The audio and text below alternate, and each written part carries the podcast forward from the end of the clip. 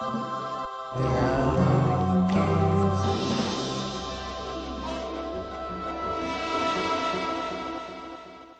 uh, uh, uh, season five, season five, season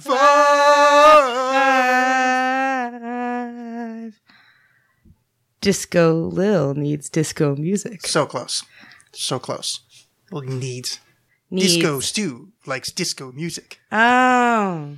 But Disco Lil is exactly where I was going with that. Well done, Lillian, on the completely not telling you where we're going to open the show. You talk about a cold open. Where we just did. Yeah. Yeah. Yeah, we talked about it already. Okay. Did you follow? Mm-hmm. See, I already saw you get distracted. I didn't get distracted. I just saw you look over there, distracted. Lillian has this idea that if she's going to run run cartoons on on mute next to her, and that's that's not going to be uh, that's going to work out really well. Yeah. I I I, It's actually going to stop me from playing with my phone more, I think. I I you know what? I think that's a great idea. and that any other night in the universe where I said, "Hey, Lil, you know, it'd be like really helpful for for attention peg is have your favorite show on slightly to the periphery of your eye line." Actually, the way that my brain works is um if I can keep busy, if I can keep part of my brain busy with something, be it um having some music on or having no, not music doesn't really work, but having something with a narration on or um like some or being able to doodle in like a class or something like that makes me much more able to pay attention in a weird way. Like having a distraction readily available prevents me from seeking out deeper distraction. That's a paddling. Laser sounds. Awkward edit. In The Simpsons season 5, I feel like I can hear that. Homer does way less gaslighting than he did in season 3. Because we were talking about how it's very specifically in season 3 he um in my favorite episode of Streetcar Named Marge. Yeah, yeah. Yeah. Uh, he just gaslights constantly. And I like the transition.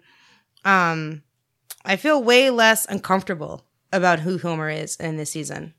Yeah, season five is definitely this. Well, it's kind of a combo platter too. It's I think season five ish, a little bit later, but season five starts it where I think all the Simpsons start to get like a nice level of all of them are horrible. No, not not that they're horrible, but there isn't like it used to be. Homer was exceptionally terrible, and and you know, kind of there was like this power dynamic thing that was happening where like now it just kind of leveled out to like everybody's just kind of equally shitty, which is what the the the writers of the show have said the whole time. Uh, I think it's a little bit more obvious this time, where it's like um, uh, uh, what's the episode name? Um, um, oh, that's not that season. Forget it.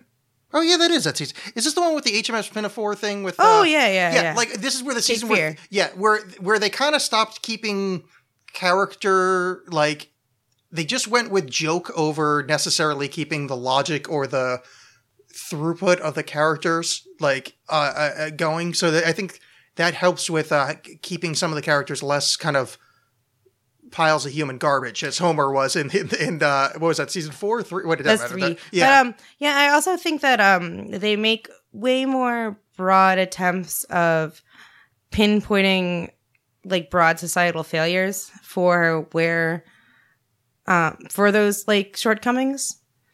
Like um in episode one of season five of Homer Homer's uh, barbershop quartet, uh, Bart makes a like they're like, wait, don't you rem- like Dad's on an album and like, don't you remember? It only happened like eight years ago. And Bart's like, well, between TV and something something, I don't remember what happened five minutes ago. And Oh, I think, yeah, yeah, yeah. No, it's serious. This is a really big problem. Was that that yeah, episode? then- where yeah, they're like, like, yeah, yeah. what are we all laughing? Yeah, Yeah, yeah. and I, I feel like that that that loosens the tension and like that that uncomfortable kind of squeaky feeling I had um, when you're when you're watching season three and you feel like you're just watching a weird abusive family. Yeah, uh, I mean, obviously, I didn't have that much of a sc- well. Okay, that streetcar Marge, I kind of it's like that one was particularly yeah, Squeaky. Yeah, I, I'm not going to use that word because it's not a word, and I don't want you to make me say it. Squeaky, squeaky, squeaky, squeaky. No, see, that's not a word. Who Um, needs the squicky mart? I do. Yeah, I no, it's definitely. I, I mean, I, what you're picking up on, I took in a different way, but yeah, it's kind of the same concept. I just feel like the um the kind of spiky edges of the characters are kind of like honed down a little bit. It is really just everybody's an idiot and everybody's trying to service the the comedy of the show, which is like the HMS Pinafore thing, where it's like. I think even season four, they wouldn't have done the over the top song and dance number unfurling a flag inexplicably there's there's uh, uh costumes uh, on board of the boat you know Mm. it's that that kind of d- d- leaving reality i think allowed for characters to not have to be as uh, you know strictly like homer didn't have to be the the kind of shitty dad like you're so you know now that you have like kind of this flexible reality you're allowed to you know kind of leave and instead of like being stuck at like how many how many seasons can you have yeah well he's a negligent father you know shitty husband and you know uh the Bart is the you know kind of self-centered you know like the the yeah. It, it, it, you're allowed to kind of break through those molds a little bit. There was a couple moments of uh uh I think it was this season. Was this the one um there was a there was a good Lisa moment in this one on that same thing. Um Oh, maybe that wasn't the season. Was this a season where where Bart and Lisa kind of switch positions and Lisa kind of becomes like a jerk? Oh, that's probably later, right? Honestly, I don't remember, but I know exactly which episode you're talking about. Is that yeah, I think that comes later. See, I unfortunately I've already I watched he, um Bart becomes a hall monitor. He gets Yeah. into the closet of Yeah, yeah, they kind of do the switch. Yeah, well, anyway, that's I mean that's just the the thrust of the show allows for more of that. It does kind of take away from some of the uh the yeah the kind of harsh edges because I mean there's still you know Homer's obviously still like an abusive idiot. Bart still doesn't stand up for herself. Lisa's still abused and kind of shitty. Bart's just overall terrible if you actually counted him as a human being. But uh they uh because they kind of become more cartoony. I think it's not as like spiky outsides. Like I mean, like all right. So episode uh two, Cape Fear, the Cape Fear ripoff. There's there's he's getting letters written to him in blood. Like this is How nobody cared about that? yeah. That's what I mean. So they they kind of. They, they've cartoon reality started taking over a little bit more. Honestly, and like I'm um I something I loved about rewatching Cape Fear is first of all how like full on Wa- Warner Brothers cartoony that episode is. yeah, like slapsticky cartoony and um how I wish that they would bring that back into like that stiff modern or contemporary Simpsons, I feel like. Uh it has like no elements of that whatsoever. Um Well, that's you know that one. There's an answer for that. Is the, on the DVD they talk about it is um like the like the rake scene where he keeps getting smashed with rakes. Is the Mhm. show literally just ran short and they needed to fill time, so they just looped that same joke. Like the, the in the original draft, the original animation, they animated it once. mhm. It's already just he gets hit by a rake once. You know, far less Warner Brothers car, far less uh, you know, kind of over the top old school cartoon. But uh, they were running super super short, so they had to keep looping it. And again, with the modern shows, they're two minutes shorter than they used to be. Oh no, good thinking. Okay. They're like two minutes shorter than they were back then. So I don't think you're gonna. There's no time for a lot of that kind of slapsticky stuff, which is Uh, unfortunate. Yeah, because there's Because uh, honestly, I think that might be one of my top five Simpsons moments of all time. Is just Sideshow Bob stepping into that rake over and over and over again. yeah. Why are there so many rakes? Where, like, how does he not notice, et cetera, et cetera? It's Yeah. just like, and the more you think about it, the funnier it gets Yeah. instead of breaking down. And then, like, when he actually, when he steps on the rake again on the boat, I just like fucking died. I Oh, died. yeah, yeah. Yeah. There's a good callback for that many uh, next few seasons later, where uh, where he he has he goes to the air show. He steps on a rake randomly there. I think it was that episode, but it's like a few seasons later they randomly throw the rake joke in again, which is quite funny. And I think uh, I think that episode um might be one of the best uses of Sideshow Bob of having of of like who he is as a character of like this intelligent, hyper literate, full of himself buffoon. Yeah, Like which is why he worked so well as a sideshow character, whatever they call it, the sidekick, I guess. Um yeah, you're probably right. That that may be that may be the strongest sideshow Bob episode. easily. I'm trying to think of. Yeah, I mean that might be the strongest one. Yeah, that's a good point. I- There's Because I think that the one before, one of the, I think the one before, immediately before that, I'm pretty sure the one, the one where he marries, um, Selma, Selma, I think there's one between there. yeah, I think there's no because I think it's it's the first one where he tries to kill Krusty, uh, and then the, I think the second one is where he marries Selma, hmm and then I think there's another one, and then this one because it's season five, and I think they tried to do like one a season. I know he, runs for mayor at some point, but that's later. Yeah, that's later. The the yeah, I don't remember what. Yeah, either way, yeah, it's this is well, it's well now it's an early one because you know everything's an early one. But that's by point, yeah. far, by far my favorite sideshow Bob, and I just feel like they they they played it at like his comedic strength so well in that episode. Yeah, And I also thought it was interesting how little they talk about like the fact that the Simpsons live in a new town. That is just such like a such a minor thing. yeah, It's not like um when they when Homer uh is that you only move twice? Yeah, it's not like when you only move twice where them being in a new town and not fitting in is like such a core aspect of the story. Which one's that? Where they go to Cypress Creek? yeah. Oh yeah, that's later though. So we haven't Yeah. gotten to that yet. Yeah, this No, is no, the no, first we haven't gotten to that. Yeah, yeah, Yeah. And um they move and you'd think that would be kind of a bigger deal and it's not. Yeah, I think. um Yeah, I don't know. I think it's because the, the the the plot aspect of it moving. There's no way they were ever going to permanently be gone. So I don't think they really had a lot of time to spend. No, no, and they didn't with- really yeah. invest in it, which is fine because which is also interesting considering they needed to pad time with uh sideshow Bob and the Rakes. Yeah. Um which thank God, because I'd much rather them linger on that. Well, I think the thing is, there's no B story in that one.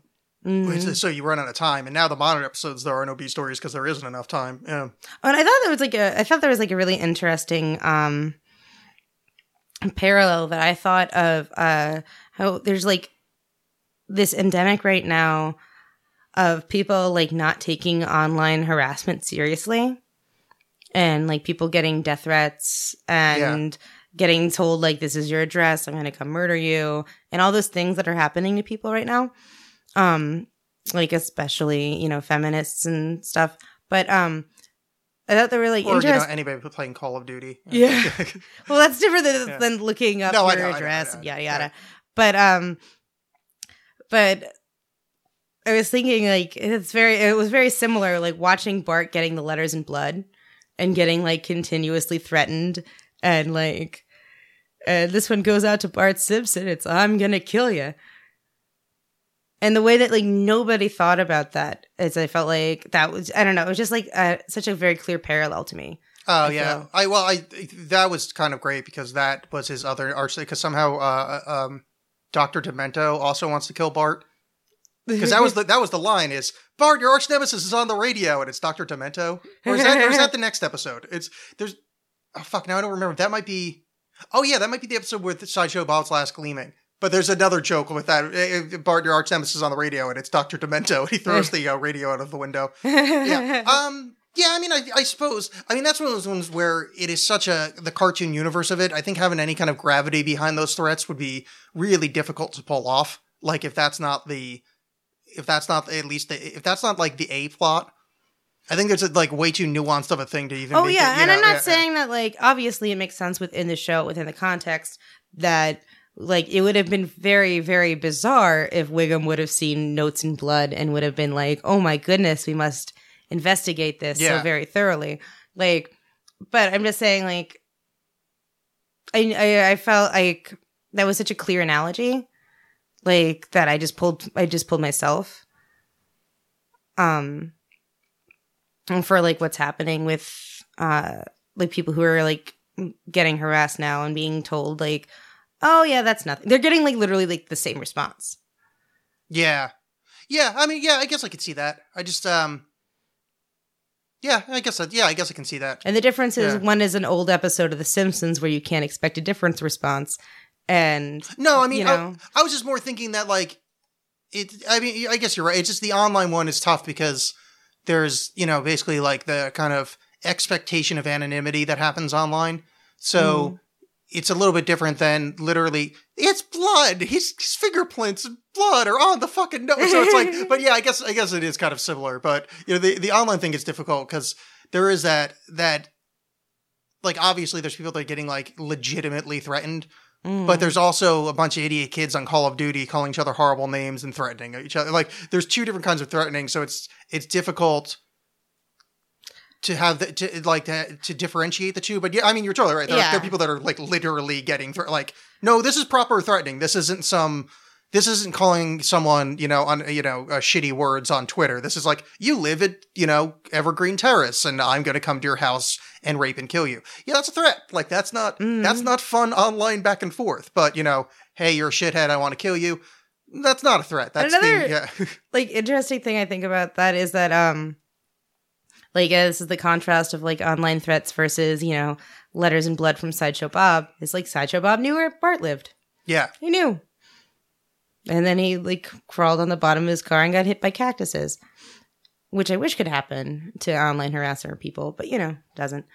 Well, I mean, it, it depends what you refer to online harassment again. Like proper online harassment, yes, but like just being an asshole online, no. I'm I'm Yeah. talking very Yeah. specifically. Oh yeah, I know. It's just yeah. again, it's one of those things like that thing I was saying in the beginning where my friend was completely misusing gaslighting, which is a slightly different situation, but like it's some people really like to hear what's happening to people and then latch onto it and think it's happening to them. It's like, no, it's just the internet's a really shitty place and what you're doing is is attaching yourself to a serious thing and then taking away from the gravitas of that. Like like, oh, someone on Twitter called me fat. Yeah, that's not fun. That is very true. Yeah, and that's Like- and as I said, that's not what I'm talking. Oh yeah, no, about. no, totally. It's just that is unfortunately what a lot of people are talking about now. Because again, once something becomes well known to the populace, it gets ruined by people. Mm. So it's like, hey, here's an actual serious uh, thing that's happening in the universe. Oh, that's totally happening to me too. No, it isn't. That's no. Some idiot called you fat on Twitter. That's not the same thing. Like this is the internet's horrible. This is yeah. It's it's yeah. Yeah, and I was thinking about also, it's like if those same threats were being mailed, like physically, like that would be something that people would, you know, Yeah. yeah, Well, I mean, that's again the difference between well, the difference between being like uh threatened and being you know just kind of saying shitty things to them. But like if yeah, if the if the idea is that you're gonna like, I know a lot of fucking well, not a lot, but I've seen a lot of people online do like I'm gonna kill you, where it's like like they don't mean they're gonna kill you, they're using that as like a euphemistic phrase. But then, like, there's like trying to find that line where it's like, oh no, they actually mean I'm gonna kill you. Then it's like, oh no, send police, like now, like th- this person needs help, like a lot, like make them go away. This is scary. But yeah, I just, I always, you know, I um heard the phrase recently, problematize a situation, which I realize is exactly the way I do my thinking. Is that any situation I like to find the problem with, whether it's a, something that's supposed to be good or something that's supposed to be bad, like any kind of like modern um movement, like uh, uh like any kind of like anytime you hear like a new word game pop- popularization, I like go, all right, well, what's the problem with this, and break it down a little bit. So like that's that's the one with that side where it's like, oh, it's because people are idiots, which is weirdly enough where a lot of things get broken down to towards the end. It goes, Mhm. oh yeah, because people latch onto this and get really annoyed like, about dumb things and just shouldn't be spoken about. Like me and my friends, uh, we're, we're having a conversation about the, the trans bathroom thing. Like, how is there a law about bathrooms? This is the dumbest thing. Like, I know it's, there's a serious thing going on, but it's like the fact it got this far. It's like it's a fucking bathroom. Like, just wait, we're supposed to be grown ups here. Like, you shouldn't. There should. Oh, and also, all of a sudden, Republicans care about women's that's safety. yeah, yeah. It's Yeah, all of a sudden, yeah. it's the you- wackiest shit ever, and it's it's Go uh, test rape kits if you care about women's safety. It's yeah. oh yeah, and like half the Republicans that say have been caught in bathrooms doing things that I assure you were not the bathrooms were not designed for. Like there's Mm-hmm. it's generally Republicans that are found near a a hole with another guy going psst onto it. you and know? also like publishing tra- uh like the trans community for like how horrible men have the pot- propensity to be is really fucked up and not fair. yeah. Well, I mean, there's a number of things going on here. here there's one is um, hey, how about you stop referring to men as villains? Like that'd be cool because. Like, well, a lot of us aren't, and stop painting us that way. Because like, there's a lot of this. dr- Like, I wasn't here for this. Like, we were all acting like grown-ups. Like, stop. Like, don't, one, don't make fun of trans people for f- things. Then two, don't use men as the example. Like, all of a sudden now I'm the Hitler in the in the in the uh, online debate where it's like, oh yeah, well Hitler thought that way too. It's like, well, would you like a man in your bed? What the fuck did I do? I just had to take a piss. I haven't raped or killed anybody. I was just No, there are trans people. Yeah. Yeah, um. But yeah. yeah. Um. Oh no, that's what I'm saying. Like, Yeah. yes, trans people are in the uh should be in the protected uh sta- status here, but using using men as the bad example is like, but, but no, I didn't do anything. I wasn't here for that. Stop painting me. No, and and men Yeah. should be outraged by that. Yeah, yeah, that, yo, yeah, no, I'm, I'm on, I'm on the side of this. It is fucking absurd to have fucking law about a bathroom. It is the baffling stupidity of this. Like, we already did this in the fucking 50s and 60s. It's been covered. It's not a big deal. You didn't, like, in 1974, you didn't have a wave of Negroes humping your delicate white lady. Like, when we desegregated bathrooms. We've already covered this. Just stop. Oh, God, sorry, it just annoys the shit out of me. Hmm. That's millions of dollars are being spent on on even debating this. Like having having anything go to like a house, like to, to go to like any kind of like senatorial debate, any anything that costs a shitload of taxpayer money, and you're debating where someone has to be.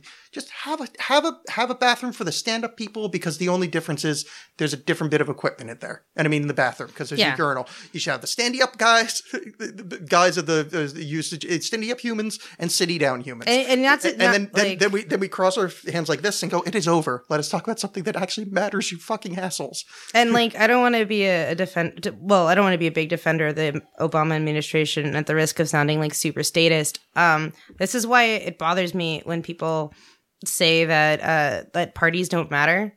They're like, oh, well, who you vote for doesn't matter, and I'm like, are you fucking kidding me? Like, oh, I feel like the Obama administration is is doing a pretty damn good job, as far as I know, of responding to that Oh yeah, shutting it down and just Yeah. shutting it down. Yeah, and if you yeah. think for a fucking second that like Romney would have done that, yeah. you know, Well, I mean, I think that that's yeah, I, that's a good point. But like, I I don't believe in in I don't think who you matter for votes mu- bleh.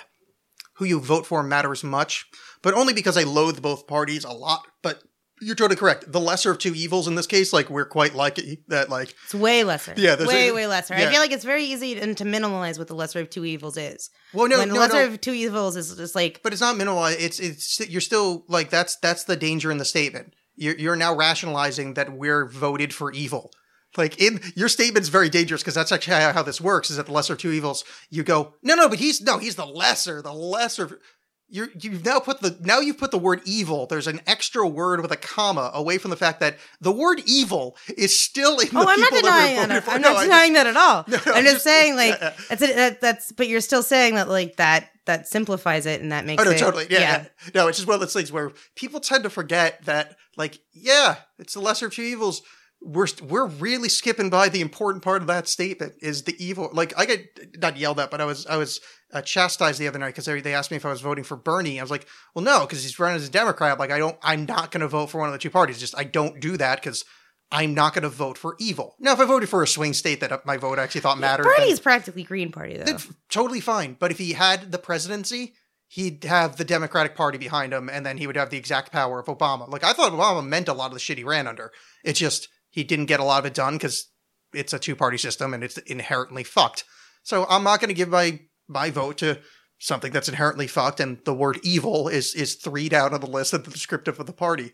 Yeah, but Yeah. I feel like I feel like Bernie is saying what could have possibly been, let's say, nine years ago, Obama's thoughts, and he's saying them this far from the get go. So I just Oh, feel no, like yeah, yeah. it's pushing back Totally, it's that just you know. it's just you need your party support to get anything passed. So it's like if if he somehow got uh, you know got elected, it would be this ineffectual just you know, hey, I want to have this happen. Like maybe you can veto some stuff, but like the actual passing Yeah. of things. I go for yeah. ineffectual Bernie over Hillary, Oh, that's fine. Oh no, no, I'm not. I'm not saying between the two of them. I'm just saying like if I if like he was. the lesser lesser. yeah, no, no, if he was the nominee for the presidency, I mean, like, I, no, of course I won't vote for him because he's running. I don't know. I just yeah. don't think that Bernie's like that. Bernie is a lesser of evils, though. I feel like No, he's just straight up not evil. doesn't matter about him. He's he would be a Democrat, and the, you need money and you need the party behind you to pass anything. So he could have like the most well-meaning, amazing. That's like Obama wanted to close Gitmo. He wanted it. He was So passionate badly. about it, and you know why he couldn't? Because he was a Democrat, and you need the other Democrats to agree with you, and, and they go,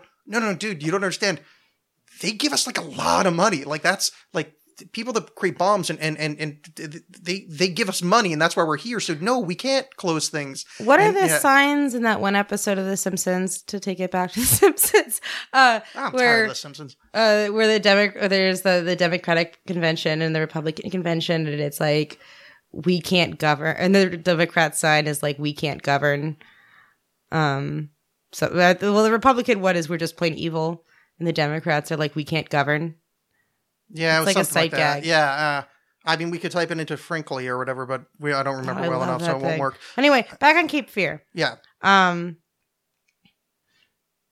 I was actually, I, well, unless you have something of Cape Fear, because I'm actually done with that one. I was going to go back to Homer's Barbershop Quartet and then turn the page in our booklet. Okay, can we go back to Bar- Homer's Barbershop quartet? Of course, here's what I want to say about that. I love. Here's the line I love. I remember. So this came out in. This aired for the first time in 1993, September 30th. So I had turned 13 the day before. Happy birthday, young Alexx. I was a man if I was uh, if I was uh, uh, of, of the tribe. Here is what I loved about that. 13 years old. Hey, what'd you do? Say you're bigger than Jesus, like John Lennon did? Oh, bigger than Jesus. We said it all the time. In fact, that was the name of our second album Yeah. as a 13 year old budding free thinker raised raised catholic like i'm just starting to understand the the emotional trauma that had been done to me during my youth. Holy shit was that an eye opening like me and my friends used to go fucking bonkers and say that phrase to each other constantly of like the bigger than jesus thing because this is kind of the season where like there's a bit of atheism starts coming out in this show. Like there starts to be like, or at least anti-theism starts showing up in The Simpsons a lot in this season. And I, I, when rewatching that, I'm like, oh, I totally forgot about that line. Like the bigger than Jesus line is like, oh Jesus, we used to talk about that a lot. Yeah. Uh, my favorite thing that I've completely forgotten about was when they were like, we need to write a song that just says that we're in the 80s. And it's like, there was nothing in, um, that was the vault. oh, Al Capone's vault. Yeah. There was nothing in Al Capone's vault, but it wasn't Geraldo's vault. Oh fault. yeah, yeah, I fucking died. yeah. That was like one of the many things that like I just never picked. I did not pick up on that joke the Yeah. first like thousand times I watched it. I'm uh, I'm I'm old, so that one I understood because I think I actually watched the vault opening live. Um, Really? I liked. I also liked. Um, uh, uh, there was another another part I liked, which just I don't know. It just reminded me of a lot of things of being young, of where eating the foam and he's like it just causes toxic blindness. I don't know why that just like it just you know I You're dumb enough to eat the yeah. foam. I'm the last generation. Uh, yeah, I'm the last generation, or maybe a couple years after me, uh, to grow up with incredibly dangerous things. Like my my Voltron was made of metal. You know, this is Mm. uh, you know the, the, last of the ah you'll you'll get over it generation. yeah, I think uh, I got like the tail end of that. We were talking. We talked Yeah. about that on the other podcast. yeah, before, yeah, yeah. I, I think you probably saw like yeah. So it's like that last fading vestige of that. So it's like that that uh, foam stuff. Like oh, I remember that. What fine is actually? Can I retake you on this offer? Yeah. Do you mind? Um, and it's interesting too because I feel like uh, it's like uh, as a preschool teacher, I think that some of my parents almost feel like they're being slightly edgy by being like, "Oh yeah, they're fine," and I'm like, "No, that's how you should be. you know, they will be fine. It's gonna be fine." All right, so I'm gonna we're, gonna move away from the Simpsons one more time. We're here. drinking Gilgamesh Mamba. I had no idea. Okay, so one Gilgamesh uh, Brewery. Love the name because you know, as as as listeners of my other podcast, the Alexxcast, know I I'm vaguely obsessed with the Epic of Gilgamesh. Um, and we're drinking Gilgamesh Mamba. Now, you know, Lillian, would you please please uh, uh, elucidate to the audience the, the read the description of this this here beer? Ale brewed with black tea and tangerine peel. Now, this is not bad uh, uh, to drink. However, I was not thinking that.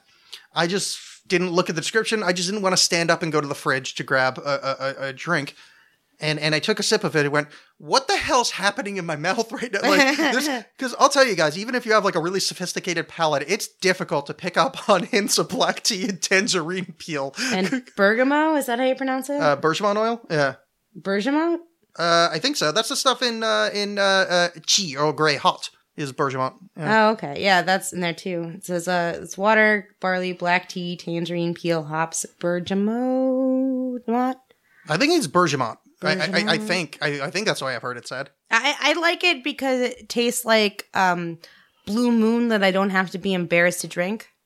Oh yeah, yeah. And I don't know if you remember, Alexx, like when I first turned 21, I like remember coming up, going to, to like telling you, like, I found this beer. I finally found this beer that I really like, like, like, uh, uh, like a microbrew that I really like. And it was Blue Moon. And you were very kind and to say, yeah, I bet when I was 21, I would have thought Blue Moon was a really good beer too. I you know it's uh, that's kinder than I thought it would have been. Uh, uh, You were very kind Yeah. in retrospect. But yeah, Yeah. no, this is like uh the Gilgamesh Mamba. It tastes just like It's fancy Blue Moon, and that's Yeah. why I like it. No, Blue Moon isn't isn't the worst thing ever. It's it's that uh it's made by a large company and is uh is that's the one we're thinking of, right? Blue Moon. Yeah, Yeah, I, I'm- nodding. Yeah, yeah, it's- yeah. But um, it's yeah. That was more my that's always, that's more my problem with it. I just if we're gonna have a microbrew, I would just prefer it be made by like an actual microbrewery, like instead of you know some Pseudo subsidiary by you know yeah. Coors or whatever. The next episode. oh, wait, no, no, oh, no. oh, sorry. What what happened? Um, one little tiny little thing that I noticed, and I, I don't know if any other any other people ever picked on up on this. I'm pretty sure that in some of the songs in Homer's Barbershop Quartet, after they kick um, Wiggum out, Mhm. you can still hear Wiggum on the track. And I don't know. I'm gonna I'm gonna say you're wrong. In in in in this is that uh, there's only one member of the Simpsons cast that actually sings on it, and that's that's uh, um, uh, Castellaneta as Barney. Everybody everybody else is a uh, the the the Be Sharps are actually the the house band from uh, Disney World, the ha- barbershop quartet What? from Disney World. Yeah, yeah. Really? Yeah, it's only Dan Castellaneta and the house band from Disney World. Out if the house band in Disney World still gets requests to do the Be Sharp songs and will and will perform it. Yeah. What? And when Disney World, it might be Disneyland. The one in California, I don't know the name. The good one, yeah. Yeah. Um, that's so crazy, and I love that. But I Yeah. swear, like, I just thought that, like, I could have sworn that in one of the like segments, I heard um a very distinctive Wiggum Well- nasal thing going, like, thing going on, I and I, was wondering if maybe that was like some kind of blunder that someone to be fired for. yeah, or- somebody should be fired for that one. He Yeah. clearly hit two different xylophone. Uh, hey, keys. Um, I mean, as far as I know, uh, from listening to the commentary and watching the show, I I didn't hear that spot. Um, but from what it sounded like, the only time like the the cast members it was Castellaneta, and he's so I don't see why that would happen. But um, maybe there was some other version of the episode, and and that was like a cut scene that somehow they fucked up the audio tracker. I mean, it's certainly possible. Yeah, yeah. I just thought that was weird because I was like, wait, it sounds like it really sounds like Wiggum is on this track. Also, I really like Wait, on that note, sorry, just one second. If we have producer Michael in the studio, uh, he, he could look things up. I have a producer on my other show now. oh Yeah, how fancy is that? All right, sorry, continue. I just want to say because he's the guy that did the theme song to this show. oh nice Yeah. um, but yeah, uh, that man I really like Wiggum. Seven foot tall, he- head, blazing red hair, arms thick as tree trunks. Oh, that guy. yeah, yeah. I remember that guy. caught uh, he caught the general. Sorry, I'm Ah. going to stop interrupting you now. Thank you. Um, I really like. I was lying. Sorry. I, I really like uh Wiggum's continuous efforts to like get back into the Be Sharps. Yeah. Um, the, the best line is, what's it, should we shoot it with tear gas? Ah, just wait for the song to be over. We're at the end. Oh, and then George Harrison were like, ah, it's, it's been It's done been before. done, yeah. yeah. Oh, Yeah. wonderful. and like um, what was the other little detail? Oh, like the how the girl how oh yeah yeah. There's one throwaway line throwaway line I completely completely forgot. Is Bart buys a bong at the garage sale. And he's like, I found this pencil holder. And Homer goes, It's been a long time since I've seen a bong or something like that. Yeah, yeah, they, do- yeah. Homer does say bong at one point. he yeah, says the yeah. word bong. Yeah, And I and I know that's kind of the joke is that like that you would expect the joke to just be like, look at that, Bart has a bong, and then Homer's like, bong. yeah, Um, not even like that. But um, I totally, totally forgot about that. yeah. I did too. I forgot. brand yeah, new to me. when I was watching that because I just rec- somewhat recently watched the Homer gets addicted to pot episode. I don't know if you've seen Uh, that, that one. episode's. Um, I didn't. I didn't hate it as much. Uh, I- There's really funny parts. I mean, you Yeah. call him fingers, but I've never seen him fing. Brilliant. I, I never like. I, I don't watch the show at that season. Like that may be the only episode I saw that season. So Mhm. um, I was fine with it because it's just kind of a novelty. But uh, yeah, it, it, there's when I was because watching this one where he says bong, I'm like, oh shit! Like I didn't realize this was a thing that happened until you know much later. Also, like, I, I just think it's so weird when they try to make pot, they try to explain pot in media and they somehow make it look like way better than it actually is. Yeah, they either make it look way better, way worse. But I think that's because media are a bunch of squares, bunch of L7 weenies, yeah. Not just any weenies. L7 weenies. What does that mean? L, Explain that. Joe. L7. Oh, I literally just made the you put an L and a seven using your thumb and first finger and hold them together to make a square. like and Lily just had her eyes open. That that's why L seven means square because it makes a square with your fingers. I've never. Well, I don't think I've heard that term before, to be honest. You you remember the band L seven from back in the day, don't you? Yeah, but I didn't know that's, what they meant. Oh, I didn't know that. yeah. Look at you wrinkling my brain and a shit. big wrinkle in your brain. That's what All I do. right, I'm like I'm like sitting too long in the bathtub of knowledge after having a trepanning operation. Yeah, in your face, you stodgy old dean. Homer goes to college.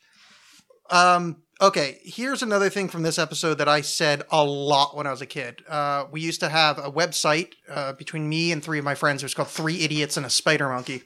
And uh, we wrote a movie script of the same title. And on that website, there was Simpsons trivia and Simpsons quotes because we were fucking obsessed with it.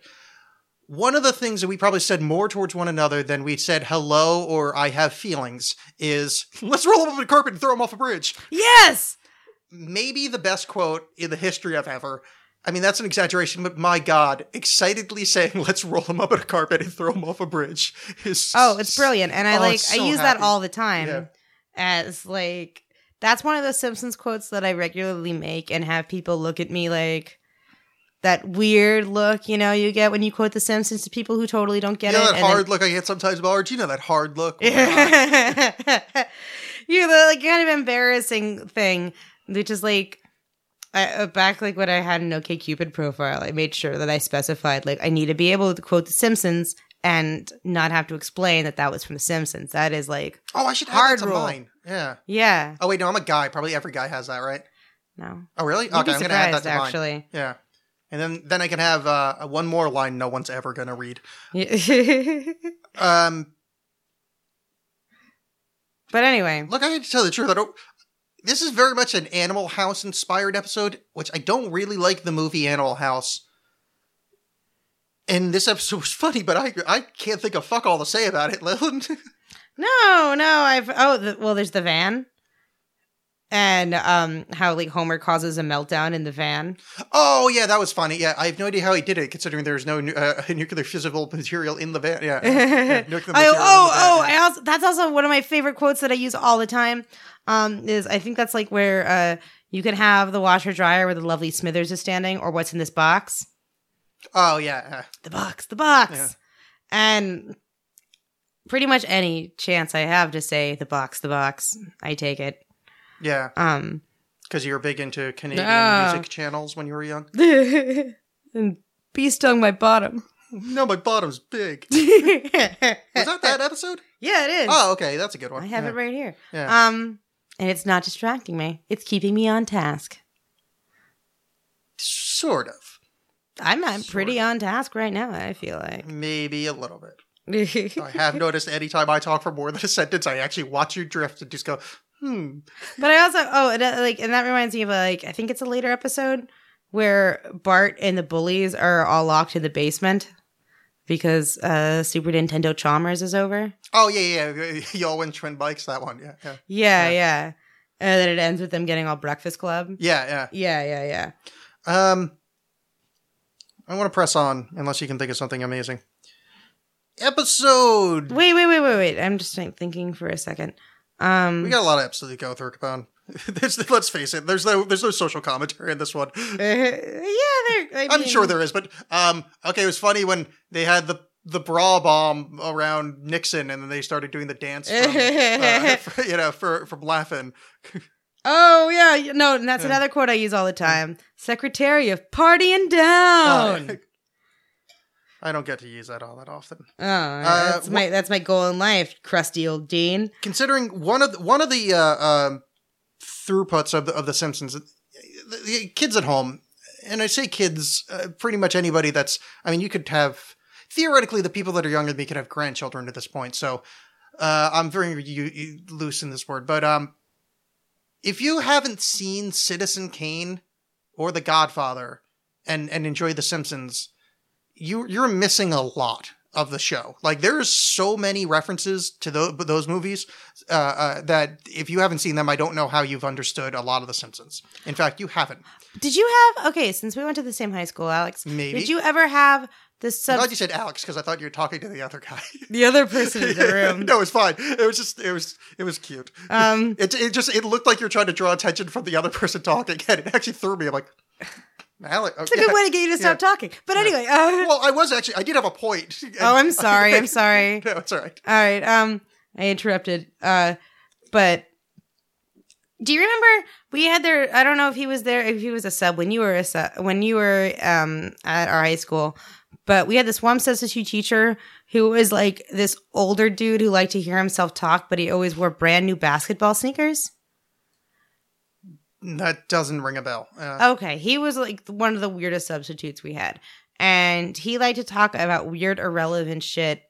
Um, even though you could tell that his substitute instructions were clearly like, just show this movie. yeah, yeah, He would stand in front of the room and talk yeah. for most of the time. Roll in the five foot tall cart with the giant CRT TV. and hit yeah, yeah, yeah, And uh, actually, I think at that point we might have had the weird t- the CRTs in the corner. But um, every classroom had CRT in the corner, which is a very big deal in like the year 2000. Yeah, but fancy. um, so there was a one at one time, and I forget who was my English teacher at the time, but uh, we were watching Citizen Kane, and he talked for like a half an hour about Citizen Kane, and this anecdote only makes sense really if you remembered that bubbling weird that bumbling weird substitute who got really mad if you didn't listen to his his stuff about Citizen Kane. But I remember like I was so glad to have watched Citizen Kane because so much Simpsons made sense. Oh yeah, yeah. It made the Simpsons that much funnier. yeah. The same thing with uh Twilight Zone. Yeah. Well, The Simpsons, the, the Citizen Kane thing specifically, and I'll pick up where my sentence was about to go Rosebud, episode 1F01. Uh, written by John Swartzwelder, directed by uh, Wes Archer. This is uh, the one with uh, Bobo, uh, Mr. Burns' missing teddy bear. Uh, although I take offense to that that usage because the term teddy bear I don't think was in use when Mr. Burns was young enough because that would be under the Teddy Roosevelt administration, which is what the teddy bear, teddy bear was named after. Oh my goodness, you're Mr. right. Burns being old. Now I don't actually know when Roosevelt was uh, president, but I feel like that is i- inaccurate. It doesn't really matter though. Bring back Here- Sheriff Lobo. There is a video on what I like to call the World Wide Web that you can look up. You want to type in The Simpsons and then just watch every video. Eventually, you're going to find this one. or you can type in The Simpsons versus Citizen Kane or something like that. Somebody put a side by side video together, and it's not done great, but it it it'll help you uh, elucidate because I like saying that word tonight. Uh, how many comparisons are so? Somebody went and took every scene that they did remade in, on The Simpsons that are directly taken from Citizen Kane. Um, in this episode, uh, Mr. Burns uh, slowly dropping the snow globe uh, that he's got from the snow globe factory box is uh, is from it. Um, the Bobo is from a reference to. Um, it's it's nice to. This is really. Lynn, this is really off-putting. I need you to stop. Oh wait, no. I, I was thinking about I'm I- talking to someone watching TV right now, and it's No, really I wasn't watching TV. I was listening to you. Yeah, no, it's just it's it's I'm not blaming you. It's just really hard to do because like I I don't even know if you're listening. I am Um, listening. No, you're fine. Uh, um, the uh the the the the snow globe, the uh, uh Smithers There walking is a in man, is the same. Yeah, that's a that's certain man, which is Oh. a different episode. Uh, which is a different episode, but that's from there. But yeah, you can watch this video on uh, on the internet there that does the comparison. Here's two two quick anecdotes about um, Citizen Kane. There is a man, a certain man who who dresses up and does about all he can. He loves a joke, enjoys a smoke, uh, blah blah blah blah blah. So I know the lyrics to that while it's on. Mr. Bird. Because, uh, well, no, I know it because uh, Jack White of the White Stripes did a cover of that on one of the White Stripes albums. Oh, I didn't know that. Now, I I didn't actually know that was from Citizen Kane because I watched it once when I was a kid, uh, and then uh, uh, totally forgotten about it. But so um, it's helpful, basically, long way around to listen to the White Stripes and and watch Citizen Kane to enjoy The Simpsons. But this episode specifically is just chock a block, to use the phrase chock a block with references. Um, also, the Ramones. So starring features the guest voices of the Ramones. Dead, dead, dead, and dead, if you would like a catch up. Yeah, and I also really like. I felt that way about Morbid watching. hour. I felt that way about watching. Espe- oh, especially to go back a minute. Uh, Barbershop Um, Quartet. X especially. Yeah. Yeah. Uh, the Barbershop Shop Quartet Yeah. episode.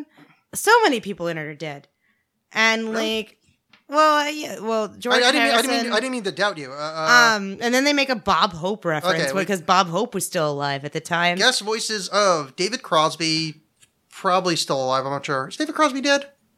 No. Okay, George Harrison dead. Um, oh, the Dapper Dans, the name of the the, the pop group from uh, from uh, from, From, Disney. yeah. Okay, yeah, no, the rest. Unfortunately, I was hoping that some of those were a lot more were guest stars. A lot of them were Uh, just them doing the voice, so I don't have a list. of Oh, them. and then uh, yeah, yeah. and then Joan Rivers makes a, a Chief Wiggum reference, and it just like, Oh, yeah, and yeah. I'm like, man, so many of these celebrities are dead. And the same thing happened in uh in um this episode that we're talking about right now that I'm spacing on the name of Rosebud. Rosebud. It's not a rememberable name. Yeah. No, okay. Good. I feel better. Um. Yeah, because it's, the- it's the name of the sled from Citizen Kane. Yeah, which yeah. isn't in this episode. Yeah. So yeah, uh, just in case you didn't realize that it was a Citizen Kane reference. By the way, spoiler alert on Citizen Kane. Okay, wait. Here's wait. I okay. Sorry. There's a funny thing about watching The Simpsons. So watching The Simpsons director's commentary, they run out of shit to talk about. So they talk about how there's a Simpsons curse that every time that that somebody appears on The Simpsons as a guest guest star or gets written into an episode, they end up dying before they can record the episode. And they go, well, no, it's not all that coincidental. It's just we really like old people and old people stuff. So all other than this episode, all those other ones are just references to old people that, of course, we're gonna die. This one is the fucking Ramones. Even to this day, it's 2016. I doubt any of the Ramones were. Maybe one of them would have made it to 70. Like it wa- it wasn't like they were like incredibly old people. And yeah, that whole fucking lot's dead. But yeah, yeah, there's there's a few episodes like that where it's just like dead guy, dead guy, reference the dead guy, dead guy. yeah, yeah, and like it, it really like. I'm not used to The Simpsons showing its age in that way. Yeah. Well, the one with Homer's mom is really sad because at the end of the episode they do a little like in memoriam because that lady died. Uh, uh, what's her name? Glenn Close. No, Maybe no, no, maybe it's not Glenn Close. Glenn Close isn't dead. No, no, no. It's I got I got the episodes fucked up. Who's married to Mel Brooks? That's it's that's the lady I'm thinking of. The lady from The Graduate. Um. Uh, hold on. This is. Oh, I don't think anybody older than me listens to the show, but they're screaming at me. Um, Mel Brooks's wife, uh, graduate. What's her name? Uh, uh, Anne Bancroft, which I actually got it as it was coming up. Um, yeah, Anne Bancroft was was in. Um, I think she was the madam of of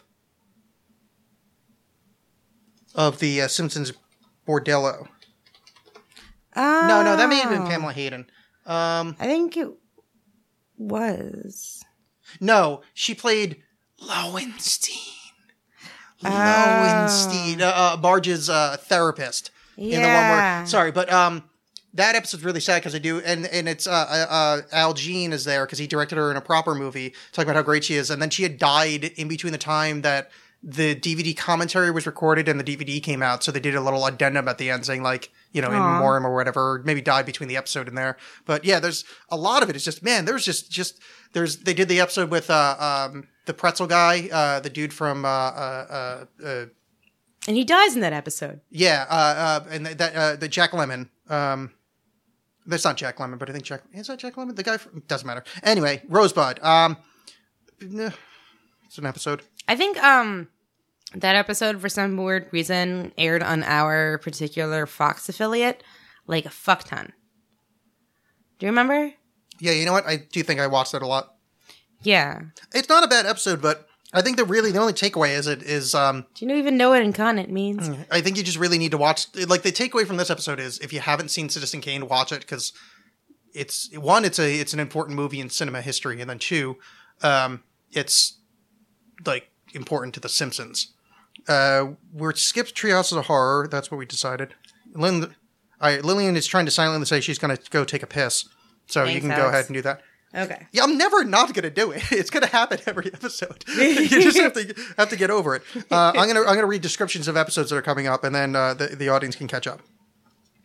So, while Lillian is going to uh, powder her nose, uh, which I don't know what putting urine in a toilet has to do with powdering nose. Uh, we're dealing. The next episode is Marge and the Lamb, which is Marge goes on a girls' night with next door neighbor Ruth Powers. When Chief Wiggum helps to pull Ru- Ruth over, she flees and reveals her she stole the car from her ex-husband. Pursued by cops, they drive over a chasm, only to land safely on a pile of garbage. Um, that's uh, weird use of chasm. Arch Inner Child, uh, really great uh, reference to Mr. Albert Brooks, billed as A. Brooks, uh, one of the very, very uh, frequent guest stars. Uh, the only guest star that's allowed to ad lib. A lot of the Al Brooks episodes have, uh, they say that pretty much by the time the show airs, none of the original lines are in, like he ad libs full episodes that aren't in there. Um, Simpsons movie they threatened doing an entire another take of the movie with just uh, Albert Brooks' ad libs as you know, kind of a director's cut. We're also looking forward to Boy Scouts in the Hood. Um, guest voices er- Ernest Borgnine, um, who again, a very young man. Last Temptation of Homer, uh, wonderful episode where Homer gets tempted to have sex with another woman. Another one uh, thing. Uh, guest stars Werner Klemperer, because I've heard him, Michelle Pfeiffer, and Marcia Wallace. Well, Michelle Pfeiffer. Uh, Springfield with an S. That is a um, dollar sign. If you're if you're wondering why I can't remember words, I'm on a new pharmacological program that consists of me slowly dying. This episode uh, guest stars uh, Gerry Cooney and Robert Goulet, another two of the young men uh, that we talked about earlier. Homer the Vigilante, guest starring Sam Neill. Sam Neill's young. My whole theory about them liking only only old people is going to shit. Um, Homer and Apu is guest stars James Woods, Kathleen Turner, also young. Guest voices Buzz Aldrin and Dame, James Taylor. Hey, Buzz Aldrin's dead. All right, we're catching up. Um, right, basically this entire season is kind of alive after I made that point. I'm really sorry, guys. Uh, this is embarrassing. Uh, yeah, the rest of the season, pretty much every other guest star is alive, so I regret saying that out loud. Tell my wife I regret everything. Or to quote the great Futurama, tell my wife I said hi. If I was better at editing, not better at editing, if I was less lazy, I would have cut this part out, but I didn't, so. So, Lily, what I discovered while you're, um, uh, but I don't know how you politely say exposing your vagina to water and then putting piss out of Making it. water. Yes. Um, is that I went through and went, oh, yeah, they only like old people. And then as I went through talking about it, like pretty much 90% of the guest stars are still alive for the rest of the season because I apparently only make dumb comments. Uh, no, there's a bunch of dead people, but like as I went that through. didn't make sense to me either. Like the more that I thought about it. No, no, there's a shitload. It's just like, uh, like, uh, no, this isn't the season where it starts to happen. I think it's like six through eight somewhere in there. There's like everybody's dead. Um, well, this season, the first part, we're like, we did kill all the Ramones. Like the first part, we had, uh, we had the uh, Burns prophecy has finally come true. Yeah, we had, we had Ha- James Harrison. Uh, uh, uh, Oh wait, George no, it has to be dead. the Rolling Stones. I don't know who they are. What? The Rolling Stones. Have the Rolling Stones killed? Oh, But sir, yes. those are the. those non-moss gathering pieces of shit. so this is what I found while also while you're uh, going over there. Marge and the Lamb, where she Ruth Powers episode. Here's the description, which I like. When Chief Wiggum attempts to pull Ruth over, she flees and reveals she stole the car from her ex-husband. Pursued by cops, they drive over a chasm, only to land safely on a pile of garbage. I just love that. Pursued by the cops, they drive over a chasm. what a fucking strange choice of phrasing. Like you, you generally don't hear chasm all that often. I hate it when waffles stick together. Sticking together is what good waffles do. That's from that episode. Oh, I, I've never seen an episode of The Simpsons. I'm just really, I'm just really good at faking it. Uh, I have nothing to say about this episode except for is this the one where where where Moe tries to kill uh uh.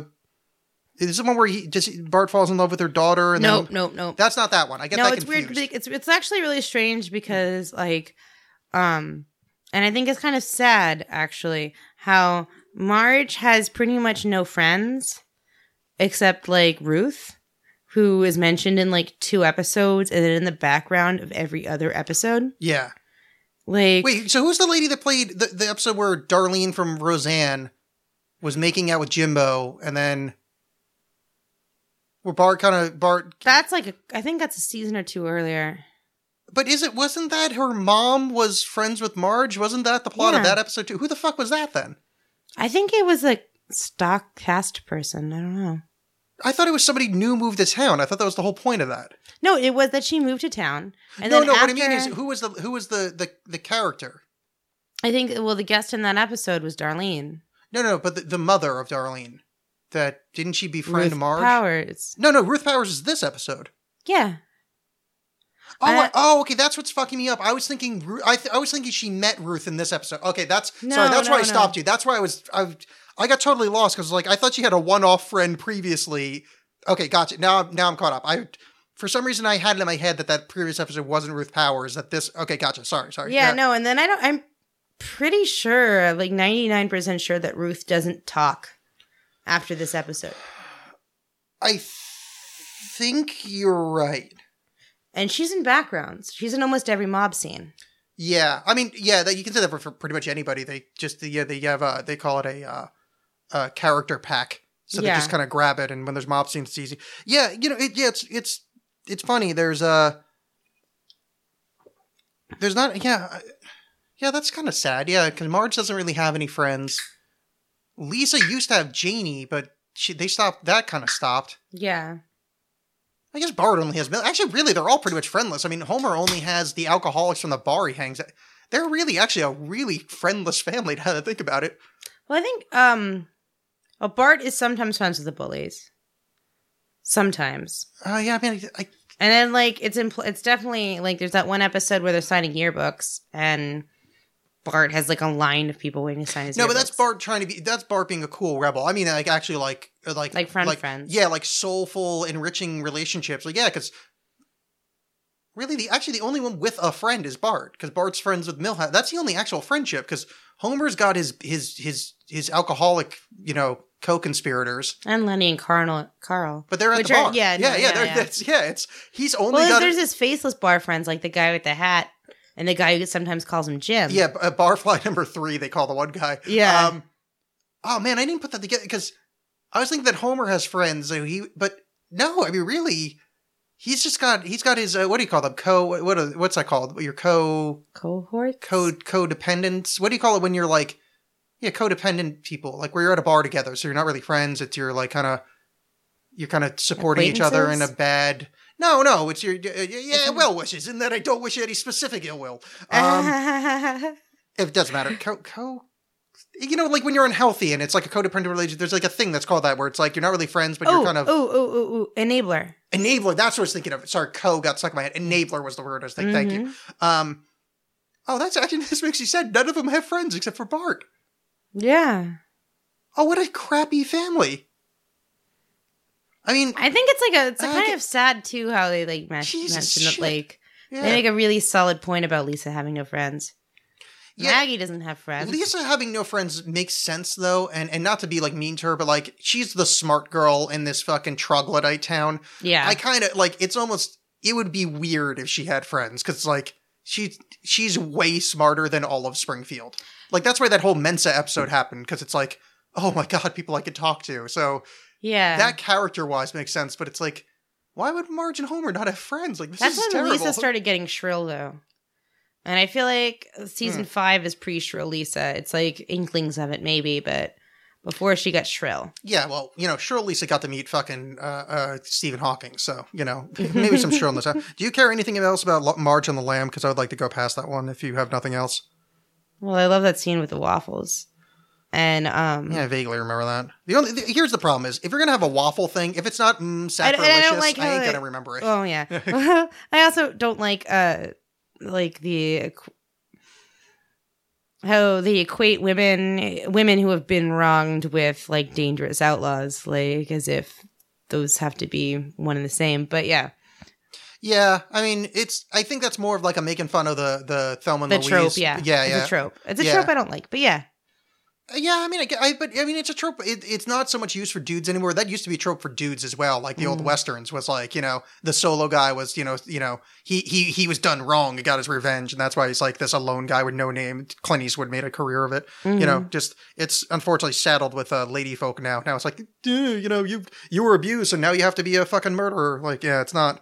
it's not healthy uh, for for anybody involved. hmm But I think that this one was more referencing direct to that movie. Though I did like at the end where they both didn't realize they're about to drive off the cliff, which was quite fun. Like it was this entire build. They're like, "Wait, what do you mean?" they tried to slam the brakes. That was quite fun. Hey, wait a second. They don't drive off the chasm at the end.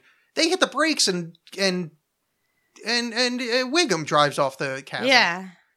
Wait, did There's another episode is this grammatically incorrect? It's grammatically incorrect. it's the worst kind of incorrect. Well, I mean, think I think racistly. Yeah, yeah. You know, like if you're like, I'm not gonna finish that joke. Technically correct.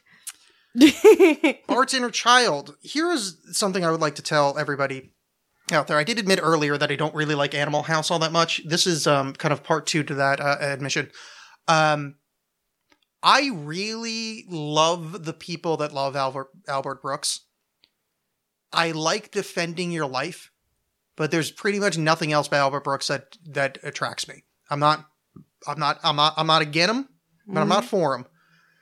And uh, this is one of the ones starring Albert Brooks. Um, I, I'm not a like. I, I think it's maybe a generational thing. I think it's because the way that he did comedy, same as Bob, uh, same as Bob, not Bob Hope, uh, Bob Newhart, where it's the the style of observational comedy, the style of kind of uh, uh, weird guy comedy, just doesn't work for my generation because there's been, you know, kind of a bunch of people that built on it since then. So seeing the original out of context just doesn't really work that well. So um, It's like the Little Rascals. yeah, it's a little bit. I would actually say more like Three Stooges because I think that the Little Rascals, if you're a kid, you could probably still like the Little Rascals.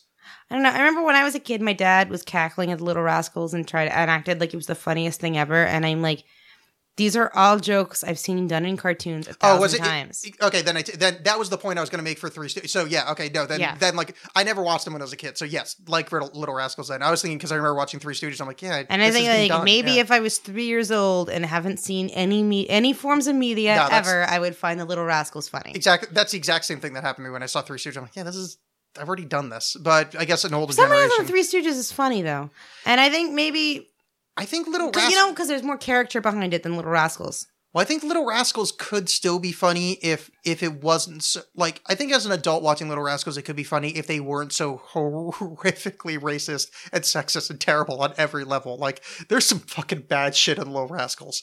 So is there racist stuff in Little Rascals? oh yeah, Alfalfa. Oh, no, no, and his I'm- I'm entire character is. I'm yeah. I'm talking. No, no, no, no. I agree with you, and Yeah. I'm talking out of like complete ignorance and not remembering, and also like because my dad always No, said, that- told me about how like how progressive it was in the It Little was- Rascals that like that they. okay. I'm, I'm not defending Little Rascals. I'm no, no, but I, not I, I. I will defend a little bit. They're progressive in the way that just having a black guy on screen was progressive at one point. Yeah. Like one of those things. So, uh, Alfalfa, uh, like there was a lot of jokes about him being black. Like, um, there were jokes about like, you know, uh, one of the other kids be like, "Oh, when I get dirty, my skin turns brown. If you get dirty, you turn white." Like, which oh yeah. okay, no, it's horrible now, but you have to keep in mind that at the time, even having that on the air actually is somewhat of a progressive thing. Of like, we're at least talking about, like, not that they're trying to be progressive, but that wouldn't have been allowed. Just that iota of representation.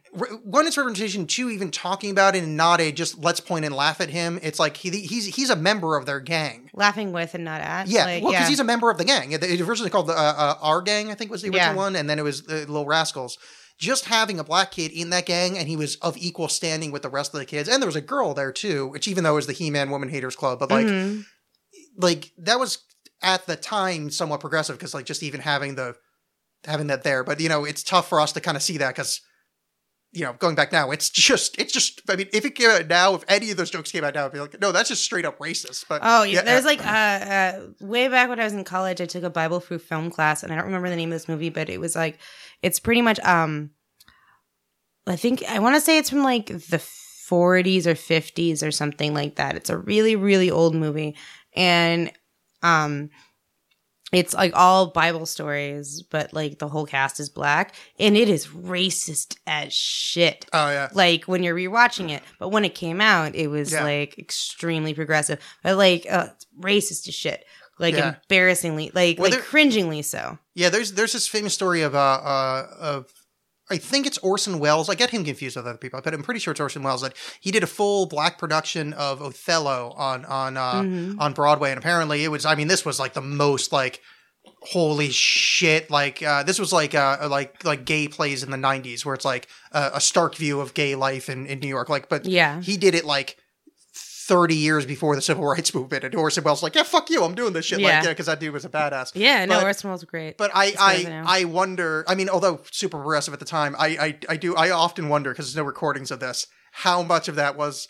I'm not saying it was. It was at the time racist, but I wonder how much of it, in our modern view, how much would ring as progressive, and how much would it be like a little bit of like, oh, mammy kind of stuff. oh no, I had know? to, ex- I had to Yeah. explain. Uh, uh, in my preschool classroom, there's a Dr. Seuss book called "If I Ran the Zoo," yeah, um, which was one of my favorite Dr. Seuss books growing up.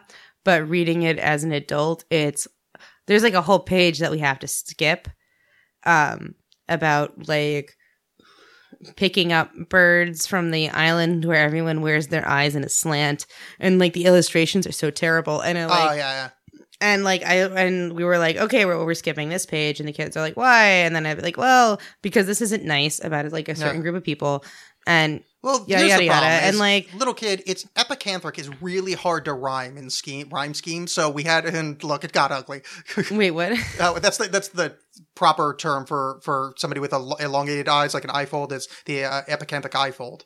It's like so anybody of Oh. Asiatic descent, like the the kind of over, like it's just a tiny little skin flap here. That's the slanted, and I'm doing very quotes here, people. That's just that's the the medical term for that little thing. Oh, so okay. a lot of a lot of uh, women in Japan get like the anime eyes, or like the they call it like white eyes, gaijin eyes, where they'll get that cut, so it gets yeah. more, it gets gets around. But anyway, yeah. sorry, I just thought it'd be funny to have like Dr. Zoyce is trying to get that as a like a rhyme scheme. Epicanthic just doesn't fucking. Yeah, fine, No, no, yeah. yeah, it's fine. Uh, It is like it was it was so awkward having to explain like how people used to not know better. And now we know better and now we do better and now we try to do better. yeah, And like we can learn from when people didn't know better and like understand that and yada yada. Yeah. And then like I ended up getting rid of that book and putting it on the shelf because it was just like the original copy of uh, Charlie and Chocolate Factory, and then boy was your face red. Oh, sorry. What? The, the, origi- the original Oompa Loompas were black pygmies from deepest Africa. what really? Yeah, yeah. Oh, I'm sorry. I thought you. Yeah, the original, the original version of the book. They're black pygmies from like deepest, darkest Africa. Oh no. Yeah, yeah, it's totally like slave labor. Like, like it's not Oh. an amusing thing where like the Starbelly Sneetches or whatever was fucking eating them. No, it was just just black pygmies. Yeah. Oh no, that's so bad. Because we've been reading a lot Well, of good change. like we've been reading a lot of Roald Dahl Yeah. right now, and I love how like fucking brutal Roald Dahl is. yeah, Like, have you read the BFG? the BFG. It's the a big friendly giant by Roald Dahl. No. There's a there's a giant. It's about like this nice giant, and then there's all the bad giants. Yeah. And one of the bad giant, like one of the bad giants, is called like the Child Cruncher. Nice. and the there's the blood bottler and the Yeah. child cruncher and it's like intense and then we got like one of his um picture books and it's about this alligator or this crocodile who just schemes to eat children and not only like talks about eating children but kind of fantasizes about Yeah. how great it's going to be to eat children Well, that's. I mean, that's that's a product of. Uh, uh, the, that's all the books when I was a kid were like that, and going back further, of course, they were much worse. Is that that's a product of genetic kind of not genetic memory because it's not a thing, but like that was a useful thing. Like you wanted to scare the shit out of kids that something's going to eat you because that's like just evolution wise, they survive better. So if you're afraid of things with sharp teeth, more often than not, the kids that are afraid of sharp teeth will run, and therefore, you know, their genetics will stay on. That's why all the i've never thought of it that way yeah, that's what all the all the old Grimm's fairy tales. That's all that is. These are that's these are why there's all that wolf wolf fear Wolf stuff, walking into the woods. That's why. That's why the as much as and and I'm not. I get the feminist argument against it, and I and I think it's valid. But the the wicked stepmother thing mm-hmm. that like, yeah, that is putting women a, as like a in a shitty role, and I totally get that. But I don't think that was actually for the denigration of women. That's for literally this is a genetics thing. They were obsessed. I mean, this is feeful times. So if you have a stepmother, you don't know where the genes come from. So to keep the race pure, to keep your line pure, that being your you, you know your descendants so and it's like whatever. some game of thrones shit yeah, which I mean, but that's yeah, that's what that is. It's all it's all just keeping your genetics going. So like that's what evil stepmother is because stepmother means she's from another family. So you could have one of her kids, which is could not have your genetic line, usurp your line, and then now they're running the land or whatever. oh wow. So there's yeah. So I mean, uh, not taking like I'm not taking away from the feminist point of like the evil stepmother trope was really anti-woman, but a lot of the anti-woman thing was just because you you can't see what seed impregnated her. So you yeah, it was know- it wasn't a fear we've we've had to have in modern times. Yeah, yeah. So it's well, that's we were talking about. Well, you and I were talking about this off air, but like the the uh, the matrilineal, the, the Hebraic matrilineal. Thing. Yeah. The only reason it's matrilineal is because you can prove you can't say, "Oh, you're not my mom," because for Yeah, nine yeah. months you're walking around with a with a swollen belly. You know. Yeah. So yeah, a lot of those old stories are they're all just these kind of genetic fears. You know, it, it, genetic's the wrong word, but like the deepest early hominid uh, uh, anxieties coming up, and that's where the stories come from. But now that we live in super Sapeville, it becomes a little bit different. That like the idea of the other doesn't have to like the idea of the other was actually like it wasn't racist at one point. It was that's a really smart move because generally we just killed people that were next to us on lands because they hey you've got land too let's murder. Mhm. So the idea of the other was like genetically again I don't mean genetically sorry was for a very long time bred in as a, as a very structured idea in within language and story. So that's why the yeah. Anyway, the, the point is that I'm just more forgiving towards like older storytellers where they have like stuff that's like awkward because at the time it wasn't necessarily racist or awkward because that's a product of the. I feel like though, the like world, Roald. Dahl was modern and was contemporary enough that I don't think that was really a fear s- at the time. I mean, to be fair, he's growing up in a, in you know. I mean, I think he's like maybe maybe pulling off his past. well, no, maybe I, I was just thinking more like because you have to deal with that's post-war shockwave. I mean, that's Ah. you know, like a lot of like the English, I I believe he's English, but like Yeah. a lot of the English writers, I mean, you're dealing with our entire, our, our capital city was destroyed because some guy in Germany didn't like Jewish people. Like there's a, there's a really weird kind of concept of the other that comes out of that war where it's like there's this, everybody's the same, but also we can't be the same because there's such these divisive lines. Like there's a real, like if you look at like the music and the TV and like everything that comes out of the, uh, comes out of World War II is, it's, it's broken, not broken. It's, it's so Scrambled? jumbled because yeah, it's like they actually say like that's why Japan and Germany have such weird. I don't mean to use the term weird, but such different than the rest of the area around them sexual taboos because they literally had their country blown up. So that's where like the the kind of shisa like weird S and M stuff that comes out way earlier in Japan in in, in Germany than it does. the does. stereotype of those things. What's not the stereotype? It's I mean it's I mean it's true in that they were more prolific in that country than Mhm. the rest of Europe or like earlier. In the same way, Japan went from this really really uptight strangeness to like eight years later, it's rocket manga people in space to tentacle fucking, and and there's sociologists take that as to like that's the that's the output to like this this massive anxiety of having your country essentially violated for a year. That is almost like they have like a like a, a, a PTSD on a country level, and it comes out in in culturally, and that's where like kind of the manga. No, manga's the wrong term. What's the one with what's manga with fucking? Um, Hentai. hentai. Thank you. That's where like that thing comes from, which was like this really polite's the wrong word, but buttoned up culture. Within a few years, turns into this pretty much the only culture doing it. You know, on, on the at that point, Mhm. which is yeah. Anyway, it's it's it's it, it, it's interesting stuff. You know, Yeah. I, I like the idea of the other. It's, I, I just I read too much Joseph Campbell and nonsense. Like it's not nonsense. It's wonderful. Anyway, the point is that's why I don't like Albert Brooks. That's what I was trying to remember. Who cares? Where the fuck that Do we care about the rest of Bart's inner child? Um, you I like the- Bart's Inner Child. Like Oh no, I don't. No, I'm not taking anything away from it. I was just trying to think of if there's. I mean, like, be like the boy. It was cute in the mid '90s. Well, and I also think that like that was like such a it was like this weird meta backlash to like oh, oh, the rabid Bart wor- worship that was happening. Yeah, at that's the time. true. Yeah, that's a good point. Yeah, it is kind of an internal kind of mocking of the show of like Bart being like the the the the the, the gratitude with the batitude. What was that for?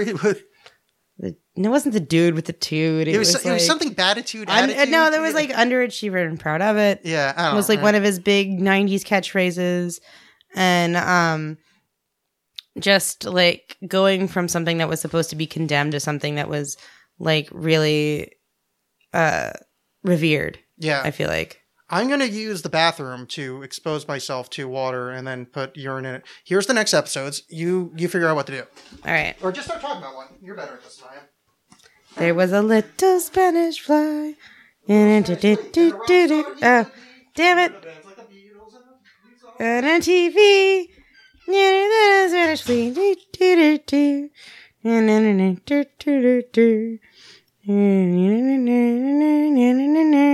Oh, okay. Um, I feel like I had a feminist rant saved up in my head about um which one was it? Oh yeah, so the next one is Boy Scouts in the Hood. Um and mm, oh Lisa versus Malibu Stacy comes up.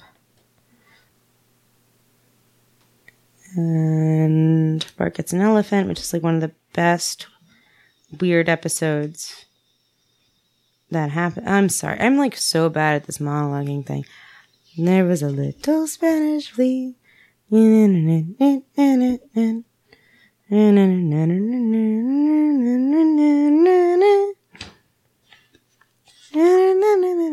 Oh, something we didn't mention about Rosebud.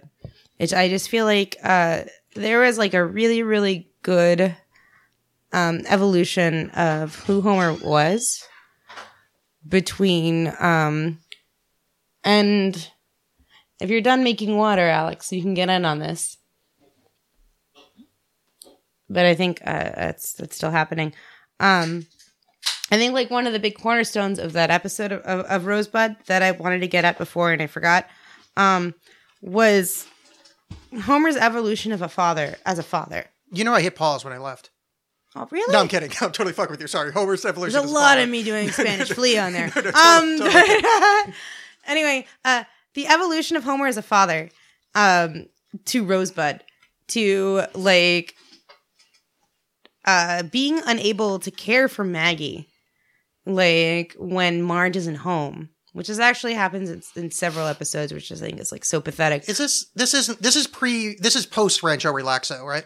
yes. Okay, all right, yeah. So Post Rancho Relaxo. He's already he's already fucked up on the taking care of Maggie front already. yeah, yeah. But in Rosebud, the fact that like he gives up, you know, unlim uh like vast wealth and anything you could possibly want from Burns just to get what just to like have Maggie be happy with a rotting teddy bear is it's sweeter than I gave it credit for. I think I I took um not advan what am I thinking of?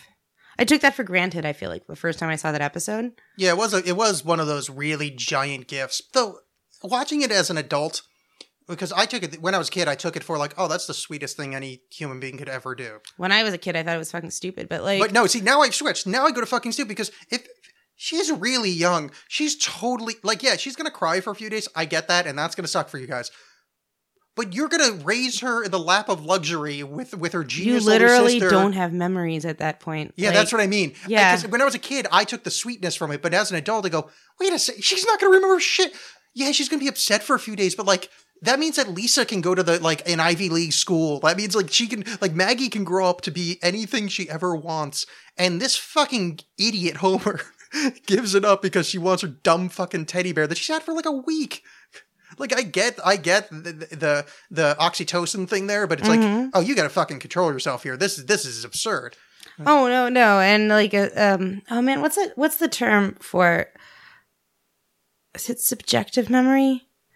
Um, yeah, how actual concrete memories of events like don't happen. All you have is memories of repeat things and of severe trauma at that age. So Oh yeah, it was I mean, like literally no harm. Yeah. Well, well, it's one of those things. It's also every any age too, because it's one of those. It's one of the fun things. Like when you remember something, the next time you remember, you're not remembering the thing. You're remembering your memory. Oh, but the So- killer thing is though, Homer ha- like blows his own chance at fixing that because he goes like, "Hey Maggie, you can play with this box. Hey, look at me. Hee hee Yeah, at the yeah. box." And then Maggie reaches for it and he almost gets it, but then he gets so caught up Yeah. in playing with the box. Well, that's why I always go back to that. Homer's at no point, even when he was at his shittiest, is never a shitty person. I mean, he's a shitty person, but he's never uh, malicious. He's just incredibly stupid. Like that man is as dumb as, as you can come. So uh, I, I, I, I, that's why that's where a lot of my Homer defense comes from. That is exactly that kind of thing where it's like, No, no. And then he holds the box. It's like, oh, you fucking more. Like he is. That's why, yeah, like yeah. earlier Homer, if you add just that that iota of malice to it, that and resentment that early Homer has, it just goes, it just gets Yeah. abusive and awful. Yeah, well, that's yeah. So I, I just, I think we're in agreement. I just, I put it a little bit earlier when I think the kind of stupidity of the of everybody kind of evens out because there's just, you know, there's there's evilness in in, in this entire family, and there's idiocy in the entire family. You know, I don't see evil. I just see flaws. well, I mean, I am using evil as as as a as a. I think that's like in a very extreme word to use. There. Yeah, I know. I probably shouldn't. I just I use it often because I don't really believe in- Humanity, I think, Well, is I like just, a I, better don't, term. I, I don't really believe in good or evil, like in that kind of like moralistic, you know, uh, or, or at least you know, kind of define Christian or religiosity sense. So I just tend to throw evil around a lot because it's, you know, I don't know, it's just a phrase. Anyway, uh, Boy Scouts in the Hood. This is the one that we're following up on with uh, with uh, um, Ernest Borgnine, another another another another teen heartthrob.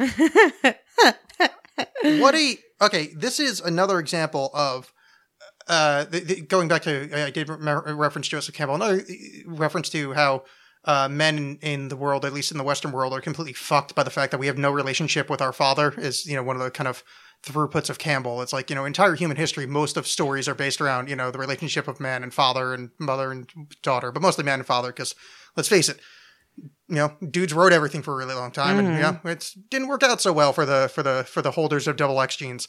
Um, but uh, this was one of those episodes that puts it like a really stark reality of how like Bart and it really has no relationship with his dad. Like it's just this. He he pretty much hates him. So to the point that he joins with fucking Flanders, you know, based on this knife thing. Okay, Yeah, okay, yeah. I'm blinking, but doesn't isn't there's a catalyst to that?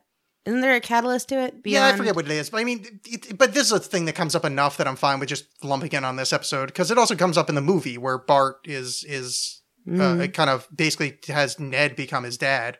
He's Yeah. just so tired of Homer. This is like a throughput. It happens a bunch of episodes, but this is one of them where um, he wants to get a knife. I think is the catalyst, and then Homer does something stupid. But Yeah, because like uh, there's like that wonderful one. I love that uh, that one part where everything is getting rescued by a knife. Yeah, and again, this is where that that uh we that reality can bend t- to make a better joke, which I think a lot of that is Matt Groening held it back because Matt Groening very much wanted everything to be a little bit more not real, but like you didn't want to have like completely wacky stuff happen.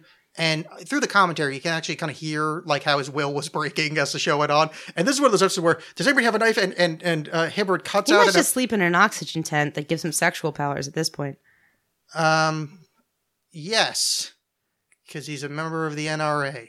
Um, Uh, no.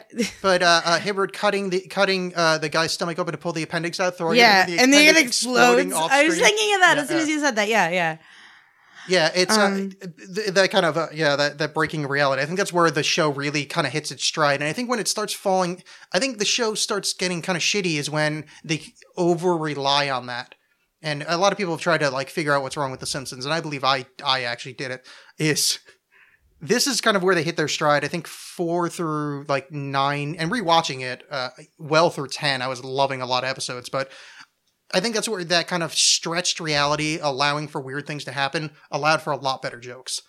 And Mhm. then as it got worse, I think it allowed for too much stretched reality, and there wasn't that enough baseline to the show, and I that's where it starts kind of losing it. I feel like the reality snapped back, if that makes sense. It may have at some point It I, I lost haven't like I feel like yeah. the Simpsons reality lost its elasticity for the for the sake of jokes. yeah, and like because like uh, the further it goes on and like honestly i think that um simpsons from like the second bush administration is more dated than simpsons from like season five yeah. because it loses that elasticity that like Well, we we made talked it we talked about this on the show a bunch Yeah, of times. yeah. Yeah, yeah. but um but yeah um and i forgot where i was going i'm sorry All right, well, well, let's let's we can speed past that because let's go to a main point of Boy Scouts in the Hood. Lillian, do you know who Ernest Borgnine is?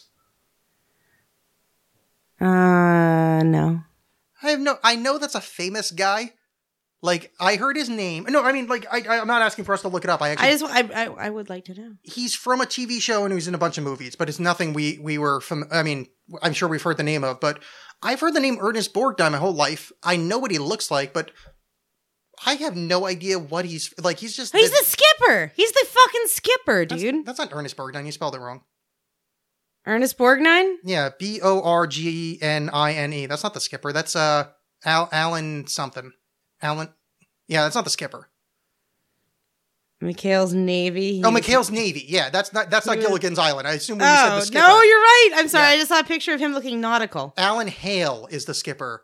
Uh, uh, uh, uh and and Dobie You did, Gillis is and you, I can't believe you're not even looking that up. You just know that. yeah. And well, I can't think of the I can't think of Gilligan's name, and that's the one that everybody knows. I can't think of what's the name. The Gilligan's Bob. Bob something. Bob Denver. Yeah. No, Yeah. No. Wait. No. Wait. A it's something. Den. No, Bob Denver was the singer. Something Denver was was Gilligan. Yeah, and then Alan Hale, I think, was was was the skipper. But um, yeah, Borgnine is yeah yeah. So McHale's Navy is He show was that in the Poseidon Adventure. Like honestly, it, It's shit- from New York. Yeah. Like, I can't. Okay, Oh, I don't the- feel bad for not No, no. remembering it That's because the, that's the one I know is Escape from New York. Is he plays the taxi driver in the original Escape from New York? Was the only one on the list that I'm. Sh- I saw the original Poseidon Adventure. I'm sure I don't remember it, but it was in something called Captain Video and his Video Rangers. Ernest of course he was. Why not? But I don't feel bad about not knowing um who Ernest Borgnine is, honestly, because there was nothing here where I'm like, ding, ding, ding, that's Ernest Borgnine. But that's- that was- nothing. That's why. That's why I brought it up. It was one of those like, oh, this is so weird that this is this known quantity that's in our heads that I have no reference point to. Also, I I feel really really silly, but like I didn't know that McHale's Navy, um, wasn't that like a, a movie Yeah, they remade it as a movie uh, With that- in, in like the '90s or something. with that guy from The Simpsons who was on The Simpsons with Sideshow Bob? Kelsey Grammer. Kelsey Grammer was McHale's Navy guy. Right? Uh, you could be right because I also get that confused with Up Periscope. Oh no, that's a Periscope. You're right. I don't know. There's one. No, it is it two. is a Periscope because there was like all this weird sub drama, like submarine drama. When I only remember that because that was like one of the movies. Well, I think that- McHale's Navy is, is, is a submarine thing too. Yeah, no, no, but Yeah. that was a Periscope because that was like a movie. I saw that in theaters like when it came out because that was like when my my mom and my sister would go to church uh during holidays and stuff, and my dad and I would just see horrible PT, PG thirteen movies, Oh, nice. and Yeah. that one of them was a Periscope. But anyway, um, yeah. I have a my brain is full with uh with a with with a lot of useless shit, Mhm. and that's some of it, like Alan Hale, and I think it is Bob Denver. But I, I, I honestly thought that Ernest Borgnine was like in a very definitive thing that I would know, and he really isn't. Escape from New York's pretty definitive for, for me, but just because I like that movie, Mm, I feel like that's I. I don't think I've ever seen that all the way through. Yeah, I think you would love it. There's, oh, I'm sure. There's some fucking like techno roller skate nonsense going on there. I don't know if there's roller skates, but it's it's fucking bonkers. So Ernest Borgnine's a cab driver in post-apocalyptic New York, and he's got a chandelier in his cab. It's fucking craziness. It's a real it's a really fun movie. It's so shitty. Anyway, after a not obvious cut, that's a really great movie that everybody should watch. And now we're talking like this is natural because there wasn't an obvious edit right there, right, There Lillian? A little Spanish. Yeah. A rock star he would be. Here it's a band like the Beatles and the something he saw on On TV. TV. Um, I never knew that song had lyrics, nor do uh, I, uh, until that episode of The Simpsons, because I've known the Herb Alpert and the uh, Tijuana uh, Brass Quartet or whatever they're called uh, for my whole life until uh, that episode. So, Lillian, Mhm. we have watched many episodes of The Simpsons, and these are the ones that we have spoken about tonight. I am saying at this point, and I'm making a definitive decision. If you want to argue, too bad, you had your choice. We're cutting it off at Boy Scouts in the Hood. We have covered because we don't know who Ernest Borgnine is. Next episode, we will We've talk come about. to blows about Ernest Borgnine. There is blood all over Alexx's plastic tablecloth right now. Like it's just. I'm having my moon. Um, so we're cutting it off. Uh, we're going to pick up at uh, the Last Temptation of Homer, which actually Lillian good call because uh, that's a. I don't know if it's a classic, but it certainly has a lot of things about sandwiches. And um, this time, finally, Homer gets to be uh, uh, tempted with infidelity, which works out to uh, you know not to not to have spoilers, hilarious consequences. And uh, we'll talk about the rest of season five with sexy results. Um, yeah. next episode of the Inanimate Carbon Pod. I have been uh, Alan West, TV's The Skipper, and that's been uh, And I am Ernest Borgnine. Yes. And uh, she draws cards for the Duke of New York. A number one. What's it? What's the Duke? Let's okay. This is the way we're going to go out. I'm going to look for one video clip of the Duke of New York because he says, "I am the Duke of New York. You are the Duke of New York. A number one." He he kidnaps this bald white guy who's the president, and he makes him say, "You are the Duke of New York. A number one." It's like this really cheesy '70s, uh, just really bad, uh, uh, uh, uh 70s, uh, over the top. It just it, it just reeks of 70s. Um, the Duke of New York. Let's see what happens. Uh, that looks like a thing. Uh, uh, let's see. The Duke of New York. Uh, uh, let's see. A number. Ooh.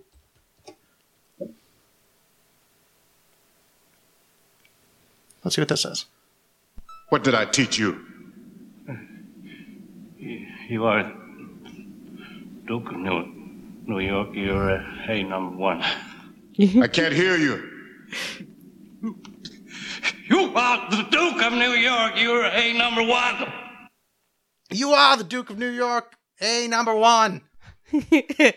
and that's been the Simpsons podcast. Somehow. He does this is have a still a delightful Simpsons evening. podcast. Good Good night. evening.